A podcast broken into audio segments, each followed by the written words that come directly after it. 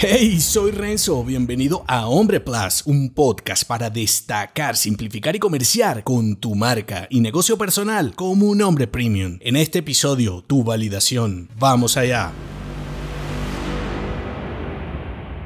El potencial de un hombre se trunca cuando su seguridad depende de la aprobación de alguien más. Si prestas atención, temes desprenderte de lo que crees que te pertenece. Lo ves como trofeos ganados por tu esfuerzo y trabajo duro. Un poco de marketing, un poco de víctima y un poco de ego. Todo juntado para producir una imagen comercial del hombre que deberías ser. La premisa es, ¿eso que supones que te pertenece realmente es tuyo? Los objetos y personas que te rodean son tus trofeos los logros que te validan ante los otros hombres realmente te validan como hombre y confirman tus capacidades o son solo mensajes de marketing para hacerte consumir más y ser más dependiente de estímulos masturbatorios que solo buscan hacerte ver como un hombre útil y exitoso. Por eso, y más allá de lo que siempre escuchas sobre la validación social, el cuestionamiento es, tú mismo te validas, te sientes suficiente, admiras tus capacidades y las potencias con tu esfuerzo permanente